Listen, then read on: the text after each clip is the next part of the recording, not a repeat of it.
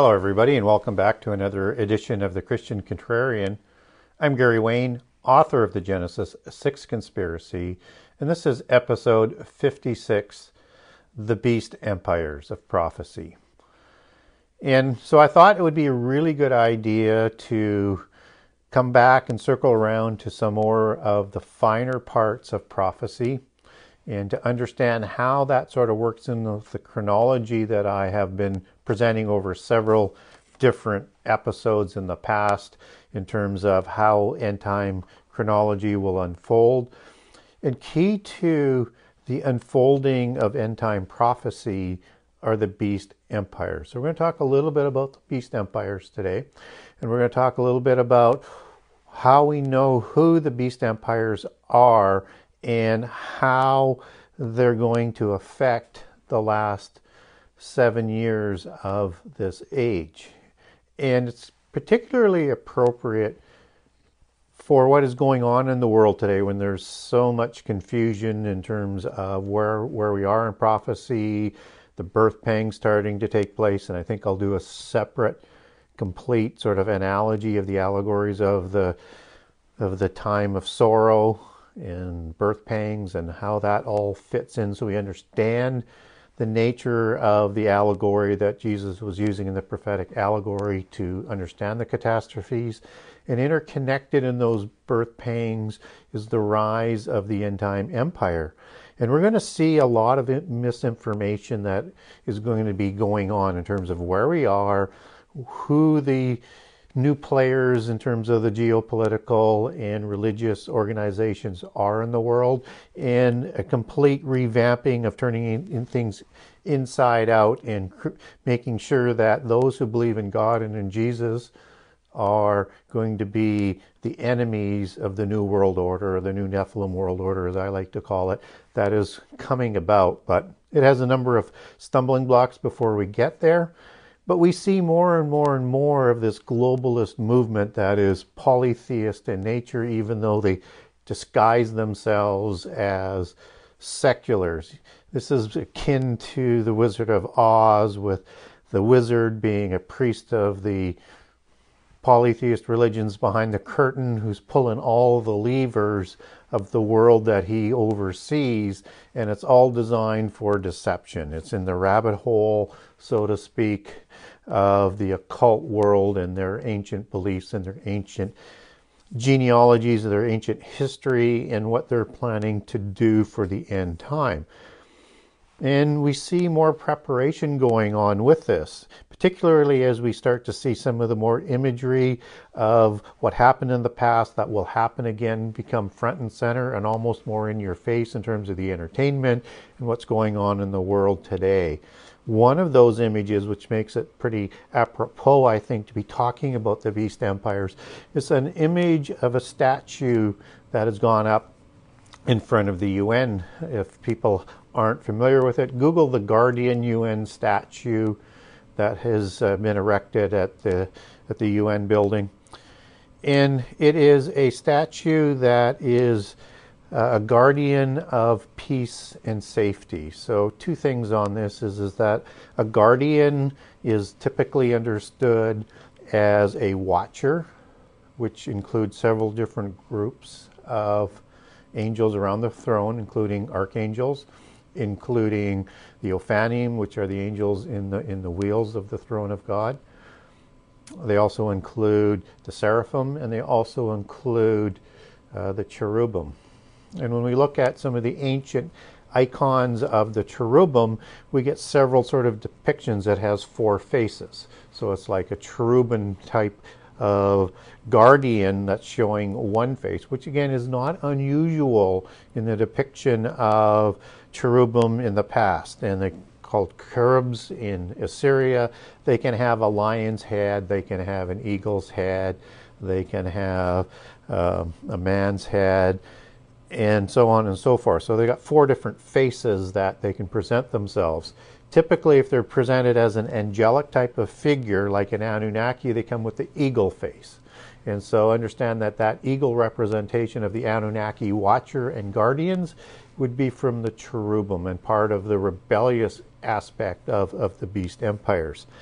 in that when we look at uh, the Sphinx, would be a similar type of beast. Whether or not it's got a lion's face or a human's face, it's still a Sphinx. So understand that seeing something like a jaguar's face that is represented on this guardian is sort of the globalist, stylistic artists of who's going to promise the peace and safety. So this is a, probably a watcher imagery of the coming end time religion or the end time empire that we're going to talk about, but I don't want to get too far ahead of myself here. And as we also understand the uh, the guardian that is out there, this is a guardian that is going to come to us as probably some different beings, as the Watchers will be depicted as powerful gods, powerful aliens, however the deception comes, who are in the interest of humankind and trying to save us from destruction from the face of the earth. And that's going to be the common theme both through the geopolitical organizations and the secular polytheist um, organizations where the polytheism is pulling the secular and the geopolitical strings from behind the curtain, as the Wizard of Oz does. And so when we look at this guardian, uh, look for some of these aliens to be part of those who support this whole idea of saving humankind from themselves and standing up against the evil God of the universe who just wants to keep us in ignorance and um, enslavement as they'll pose it to us. Although we know it's the act, exact opposite of that, expect that, that that's going to be the case. And so this is the guardian that's promising peace and safety. And what's interesting about that is it's important to understand the time frame of peace and safety and where it fits into these beast king these beast empires and kings that we're going to talk about. So that comes in First uh, Thessalonians five, uh, where when they're promising peace and safety, sudden destruction comes, and this is the time of the crowning of Antichrist. At the midpoint of the last seven years, as Revelation 13 says, he rules for 42 months. And this is the time when the wrath of God is going to be fulfilled. And so this is a sign of what happens at sort of the accumulation of all of the influence of the beast empires that have been around since the beginning of, of humankind, and particularly with a reference to these beast empires that are after the flood as the allegory comes up for, from us in Daniel 2, Daniel 7, Daniel 8, Revelation 13, and Revelation 17. And you need to understand all of those details and understand that they do not conflict. We just need to understand them. And when we get into Rev- Revelation 8, you're going to understand a little bit more about why I say they don't conflict. They just add more information. That's typically what the Bible does. But the polytheist forces and the spiritual forces will say that's a contradiction. Look for how it adds to the information. There are no contradictions in, in the Bible if you dig down deep enough. And so the seven empires that are represented in Revelation 13 and 17 are more than the four empires represented in Daniel 2 7. But you also get the seven empires in Revelation 8. Again, we're going to bring that together, but we're going to start with the seven that are talked about in the time of John and for the end time as he laid out the visions of the Revelation prophecy.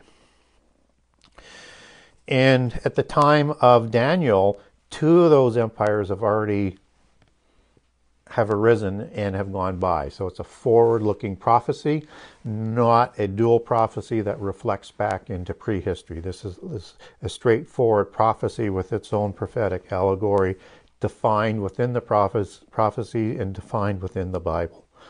And so we need to understand the beast empires are the dynasties that are the top of the mountain, so to speak, of the Rephaim post Diluvian giants who took over all of the kingships in the earth. And only Israel remained after the creation of Israel against a world ruled by Satan and his fallen angels and a world of polytheism. And these seven empires that are beast empires and or the metallic empires as Daniel 2 would talk about, the more general term is the beast empires that carry forward into Revelation 13 and Revelation 17. You need to understand that these are the bloodlines of the Rephaim. These are Nephilim of the post diluvian world. These are the bloodlines that want to enslave humankind, have continued to do so in, in their endeavors throughout our history, and will resurge in a way that we haven't seen since the time of the Romans. So let's talk a little bit about the seven beast empires. The first thing we need to understand about understanding who the seven are is that they they all have an interaction with Israel and with Judah. Israel being the northern kingdom, Judah being the southern kingdom as they split after King Solomon into the northern and into the south. And we understand for prophecy prophecies assigned to Israel, apply them to the northern kingdom. Prophecies for Judah, apply them to the southern kingdom. Helps keep your chronology and understanding straight in end time prophecy. So, the first empire that is going to have a significant impact on Israel is when Abraham's descendants go to Egypt beginning with Joseph and then with Jacob and the rest of the sons. And they're going to remain there for over 400 years. And they're going to grow into a nation as a nation of slaves, just as all of the beast empires want to enslave all of those who follow Jesus and God. It's just part of the understanding. You need to understand that.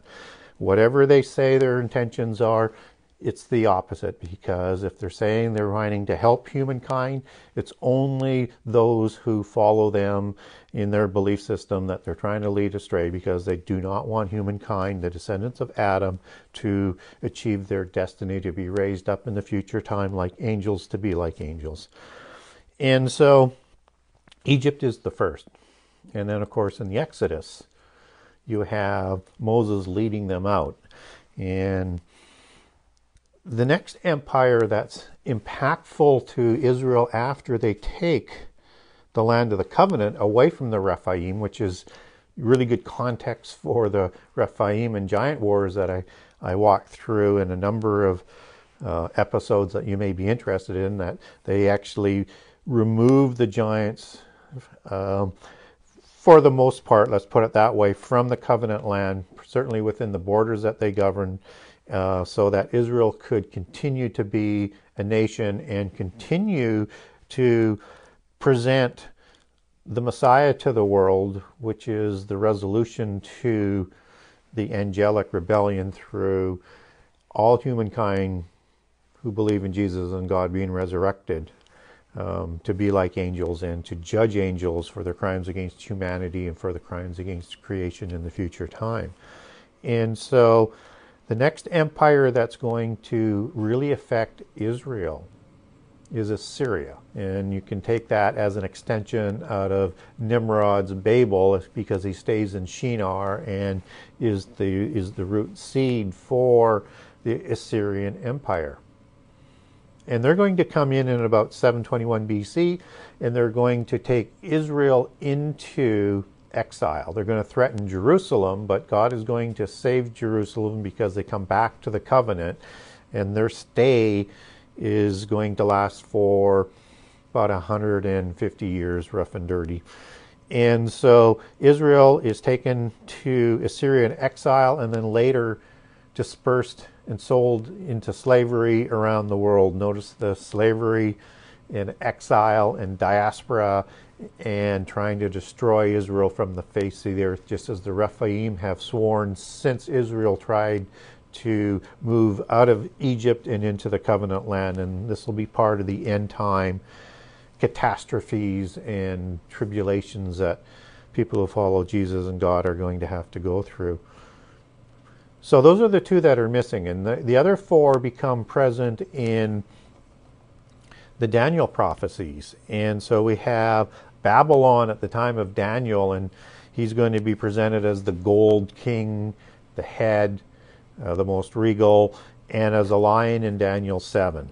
And then you're going to have um, Babylon, and Nebuchadnezzar in particular, he's going to go to Jerusalem and he's going to desecrate the temple.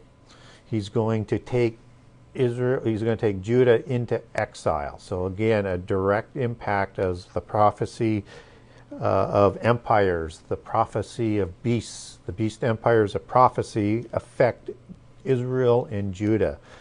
And Nebuchadnezzar is the one who sets up this giant image for the whole world to worship, not in the temple, even though he's desecrated the temple, but Antichrist like. And that's exactly what Michael is fighting for not to prevent the beast empires from coming, but to prevent the Antichrist from coming to power before the ordained times. And so after Babylon, you have Persia and Medes taking over from Babylon, and how they affect Israel, in this case the southern kingdom, they prevent the building of the second temple that Nebuchadnezzar had destroyed. They, pre- they present the opportunity for Israel to move back to the covenant land and to be a nation again. And so, again, it's how these world empires always interact with Israel that's kind of important. And then after the fall of Persia, you have Greece, which is going to be talked about in Daniel 8. And Greece interacts in the time of Alexander and the four kings uh, that are split into the empire after Alexander dies. He's going to make Judah a, a vassal kingdom. And he's also going to, in the time of Antiochus IV, about 168 BC, they're going to desecrate the temple again in an abomination like act, not the abomination of the true Antichrist, because he has not come yet, which is part of not ignoring the prophecies um, that conflict with the preconceived perspective. We need to understand that these are sort of ripples. These are nothing is new under the sun. These are wannabe Antichrist figures, but they're not going to be permitted to um, become Antichrist. There's only one, and that's reserved for the end time.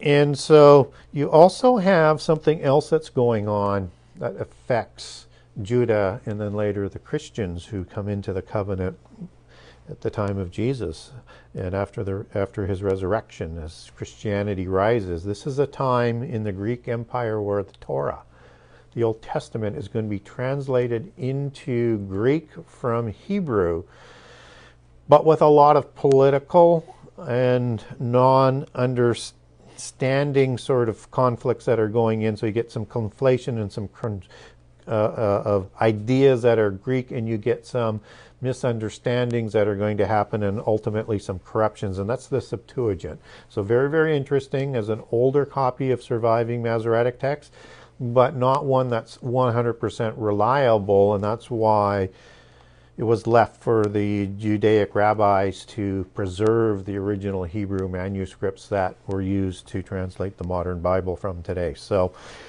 uh, interesting for the Septuagint, but it's a time that's going to present the Torah not being lost from the face of the earth, so that it's actually start to get out to more people and in readiness for the, the coming of, of uh, Jesus' church on earth. And then the next empire is Rome. And of course, Rome is the empire that is the iron one um, in the metallic ones uh, in Daniel 2. And Rome is the empire that is going to have the crucifixion of Jesus. And um, it's a time that the temple is going to be desecrated again and destroyed, the second temple. And it's also a time of the fall of Jerusalem, and it's a fall uh, of the southern kingdom and into exile and a diaspora around the world. So, again, a significant impact and a time of the birthing of the new covenant that's grafted into the old covenant while the hearts are still hardened amongst lost Israel and visible Judah, as I like to call them. And at that time, at the destruction in 70 AD of Jerusalem and the temple, the Christians have already, for the most part, fled, as most of them will. Um, and the Jerusalem church is going to struggle for supremacy, eventually losing to the Roman church that's going to uh, merge with Mithraism in the time of Constantinople. All things that we feel today with the imagery and some of the days of celebration that are used in the church today. And so that's the Roman Empire. So what you get now is, is we have those six empires, and they're all impactful of Israel and Judah. And so this has to be the case again for the end time empire, the seventh empire, to return. And in Daniel 2 and Daniel 7, you receive an understanding that this end time empire will rise out of the ashes of the old Roman Empire, and understand that the Roman Empire was part of the Greek Empire. It was one of the four empires that Alexander's empire split into four. And so when you start to understand the math of that, you've got five that are in Revelation 8 that are mentioned Alexander, the four notables, and then the end time empire. So the end time empire is going to essentially come up out of the Roman and or probably both as part of the Alexandrian Empire as a whole as well, or at least you could say in part that it was part of the Greek Empire. But certainly, Antichrist is depicted as the same sort of descending individual in Revelation 8 as the horn and the unicorn, as uh, you have that understanding uh, put into the Bible as that single horn uh, that is going to rise amongst these ten kings of the end time. And so you have 10 toes, you have 10 kings, and you have 10 horns in the allegory, which and 10 crowns, which are all the same allegory for this end time empire that's rooted in Revelation 13 17 and also Daniel 2 7 and 8 as they all sort of work together. And so when we count the empires using Daniel 7 and 2, we arrive at seven empires with the rise of the end time empire once we include Assyria and we include Egypt. Revelation 8 is not in contradiction here. Revelation 8 is adding more information about what the Antichrist will do when he comes to power and where he is more directly related to.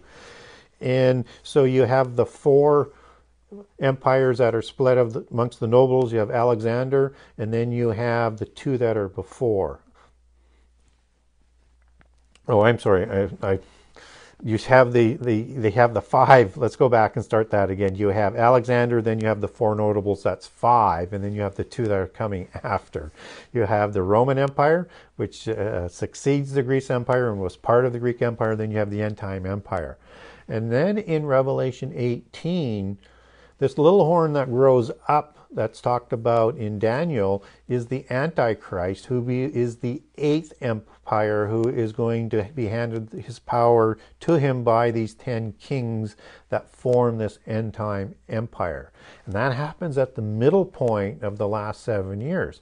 So by inference and understanding, you know then that the ten kings rise as this ten king empire before Antichrist rises amongst them. Of course, it's Daniel who's going to be who's going to describe Antichrist as being around for the formation of these ten kings of the end time empire for Babylon in Daniel 9:27. And then at the midpoint at the abomination, that's when he comes to power. And so when we look at Revelation 8, it now fits with the same number, but we get a little bit more information about this empire.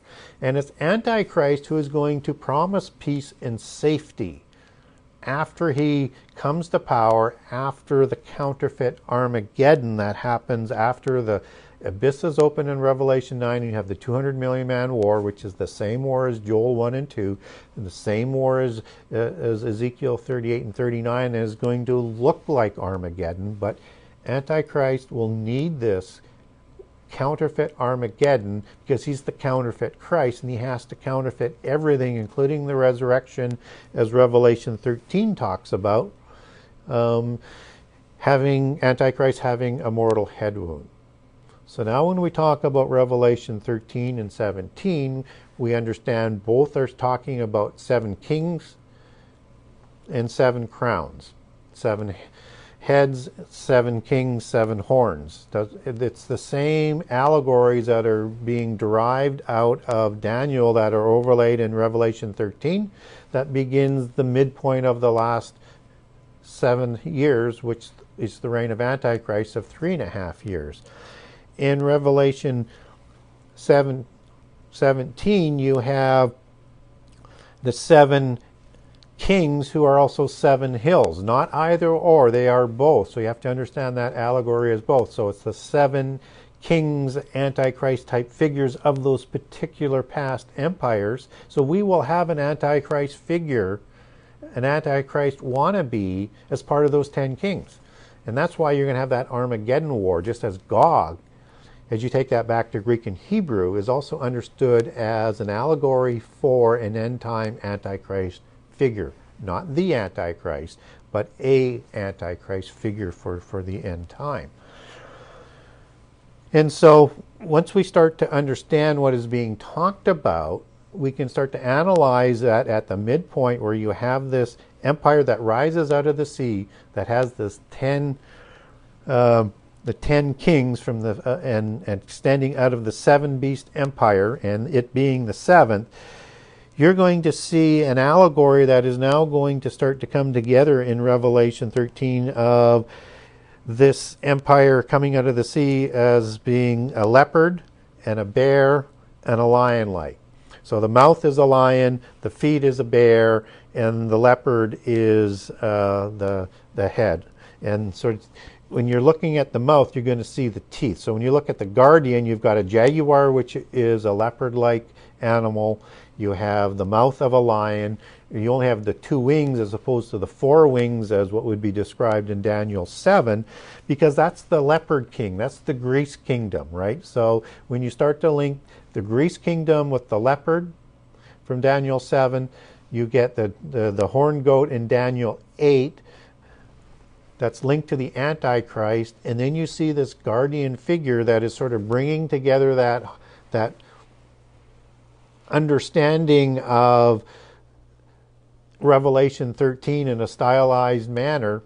Um, you're going to start to see the connections that this is what is coming from the New World Order that you will have this beast, just as Antichrist is called a beast, and is a king that rises amongst that beast, at the ordained time will promise peace and safety after the Gog War, the Joel 1 and 2 War, the Revelation 9 War, the 200 million man army war.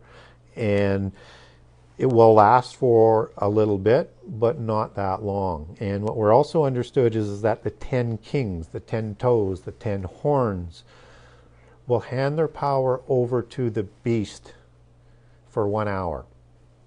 And that's when he's going to crown himself as the uh, king in the temple, the abomination, as Jesus describes, and crowning himself in the temple as uh, 2 Thessalonians 2 4 talks about for the time of the end.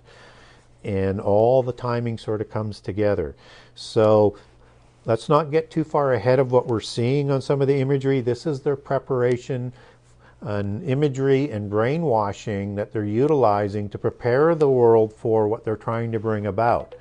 And even though they would like to bring about the end time sooner than later, until the restrainer is removed, until Michael is removed, in terms of restraining Antichrist from coming forward, the time is not right. And you got a seven year time frame that all of this is going to have to fit in according to Daniel 927 and all the other timing that we get throughout Revelation as it looks at the periods of the first three and a half years and the periods of the last three and a half years, you're going to have to have the universal religion that rides the empire come first. That's going to form and bring along uh, the uh, the ten kings through false prophets and catastrophes. That is going to enable the uh, Antichrist to negotiate this seven-year covenant. And these catastrophes are the ever-growing strength of the birth pangs. So that's a little bit about how you want to maybe approach the understanding of the beast empires is that they all work together and they just give you more information. We just need to understand how it fits into the chronology and not jump ahead to the rise of Babylon until we see the formation of those 10 kings, likely with the consummation of the covenant of death that Antichrist negotiates. So until next time. May God bless you abundantly. And I look forward to doing another show that I think will be on the birth pangs um, on the next episode. Thank you and goodbye.